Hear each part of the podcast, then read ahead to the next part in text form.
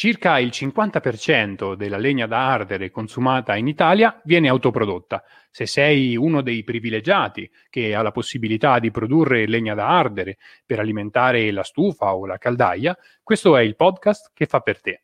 Oggi abbiamo un vero esperto che potrà darti qualche consiglio utile per ottenere i migliori risultati con la legna d'ardere e, come sempre, te lo presento dopo la sigla.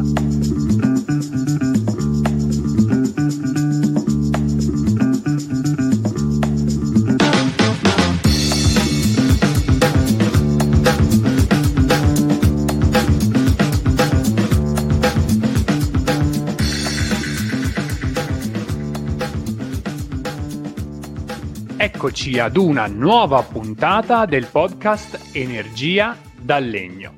Oggi parliamo di come stagionare correttamente la legna da ardere e lo facciamo con Andrea Argnani, il referente del gruppo produttori professionali biomasse. Ciao Andrea e bentornato. Grazie Diego e ben ritrovato io a tutti.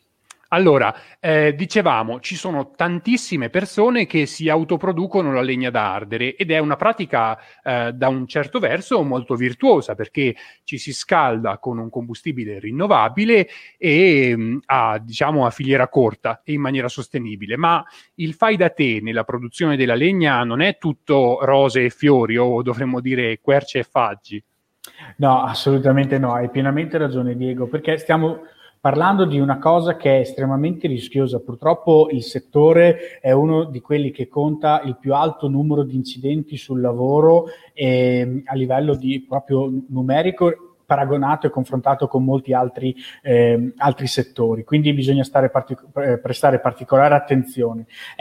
La produzione di legna d'ardere è sicuramente pericolose e necessita quindi di una professionalità che passa innanzitutto dalle competenze personali, che vengono poi magari acquisite tramite la partecipazione a corsi eccetera eccetera, l'ottenimento di patentini appositi e chiaramente anche l'utilizzo di dispositivi personali, dispositivi di protezione individuali, i cosiddetti DPI, che servono appunto a proteggere, ma che spesso e volentieri hanno un costo che li rende poco accessibili a chi svolge questa attività a livello hobbistico. Ricordiamoci poi inoltre anche che abbiamo per le mani uno degli strumenti e degli attrezzi più rischiosi, più pericolosi in assoluto, appunto la motosega, quindi è forse una delle attività che ben venga se viene fatta in maniera autonoma, ma ricordiamoci che abbiamo a che fare con un'attività estremamente pericolosa e che forse sarebbe il caso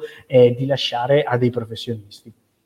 Quindi ecco, giustamente dici tu, sì all'autoproduzione se fatta con determinati criteri, utilizzando i dispositivi di protezione individuale e altrimenti lasciando il lavoro a chi ha la possibilità di farlo in sicurezza.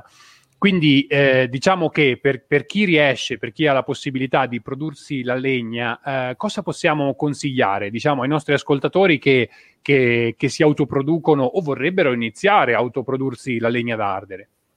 Beh, allora sicuramente, come poi abbiamo detto anche negli episodi del podcast di questo podcast precedenti, la cosa più importante è quella per avere un prodotto di qualità, anche se ce lo autoproduciamo, è quello di abbassare il contenuto idrico del nostro materiale. Come? Facendo lo stoccaggio. Lo stoccaggio del materiale deve seguire alcune linee guida perché sia di fatto efficace, ad esempio che deve avere una durata di almeno 18-24 mesi e che di fatto deve essere fatto possibilmente, anzi all'aperto, non in posti chiusi come garage, cantine eccetera eccetera, perché noi dobbiamo ricordarci che lo stoccaggio, quindi la stagionatura della legna naturale deve favorire in tutte le modalità il ricircolo d'aria, che è quello che di fatto va ad abbassare il contenuto idrico dal nostro materiale. Questo poi deve essere fatto, ovviamente la nostra catasta deve essere coperta, deve essere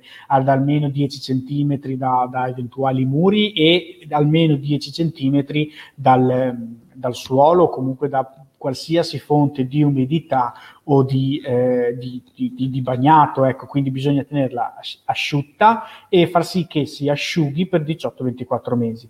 Poi, chiaro, ci sono altre importanti questioni che bisogna tenere in considerazione, ad esempio quando fare il taglio, a seconda del tipo di cura selvicolturale oppure a seconda del diverso tipo di bosco all'interno del quale andiamo a operare. Ad esempio, se andiamo in un alto fusto, si vedrà a fare un taglio durante l'estate e un accatastamento entro l'inizio della stagione successiva, quindi dell'autunno, mentre se abbiamo a che fare invece con un bosco ceduo andremo a fare un taglio durante l'inverno e dovremo provvedere all'accatastamento nelle modalità dette prima entro chiaramente la primavera, entro non oltre la primavera. Quindi mi dicevi, parlavamo di ceduo e di alto fusto, che sono delle pratiche selvicolturali, ma possiamo anche consigliare delle specie ai nostri consumatori? Cioè, ci sono delle specie che sono più adatte di altre ad essere utilizzate per la legna da ardere? Allora, a livello, da un punto di vista intrinseco del legno, la variazione è veramente minima, però chiaramente ci sono tutta una serie di attenzioni che ci possono portare ad avere una qualità migliore anche da un punto di vista del calore prodotto. Vediamo ad esempio i legni morbidi avere un potere calorifico, quindi parliamo ad esempio di abete piuttosto che larici, avere un potere calorifico leggermente inferiore, mentre i legni duri, faggio, querce, carpini eccetera eccetera, avere un valore e un potere calorifico più alto. Poi ci sono alcune essenze che è meglio evitare per magari densità dei fumi. Un esempio è il castagno, che per la presenza di tannini al suo interno al momento della combustione sprigiona dei fumi ad alta densità che vanno di fatto ad abbassare la qualità della combustione stessa. Discorso estremamente simile per quanto riguarda l'arice, altamente ricco di resine e che quindi poi al momento della combustione creano questi fumi particolarmente densi. Però noi dobbiamo ricordarci che, cosa estremamente importante, queste sono caratteristiche secondarie rispetto a quella principale, che abbiamo detto essere il contenuto idrico presente all'interno della nostra legna d'ardere.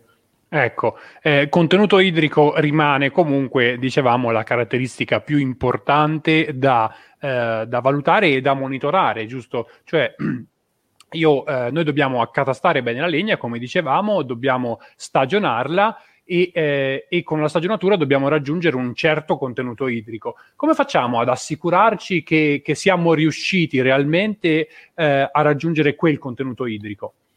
Allora, ci sono una serie di misuratori che... Allora, partiamo dal presupposto che di norma dopo una stagione, quindi dopo 18-24 mesi, noi possiamo aspettare di avere un materiale che ha raggiunto un contenuto idrico di circa il 23%. Chiaro che se vogliamo essere estremamente sicuri e avere un valore preciso, la cosa migliore da fare è munirsi di strumentazione apposita. Uno su tutti, forse quello più...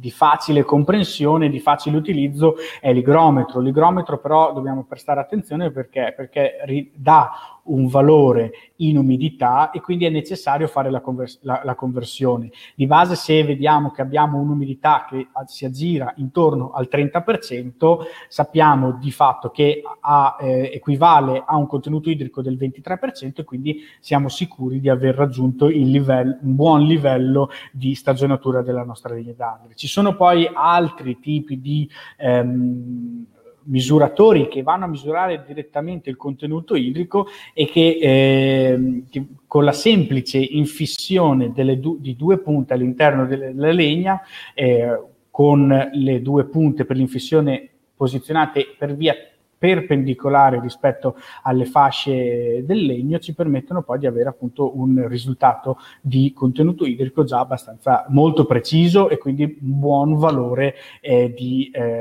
appunto di stagionatura, della qualità della stagionatura della nostra legna d'ardere. Quindi diversi strumenti che a seconda della tipologia hanno, diciamo, una precisione più o meno, un'accuratezza più o meno diciamo elevata.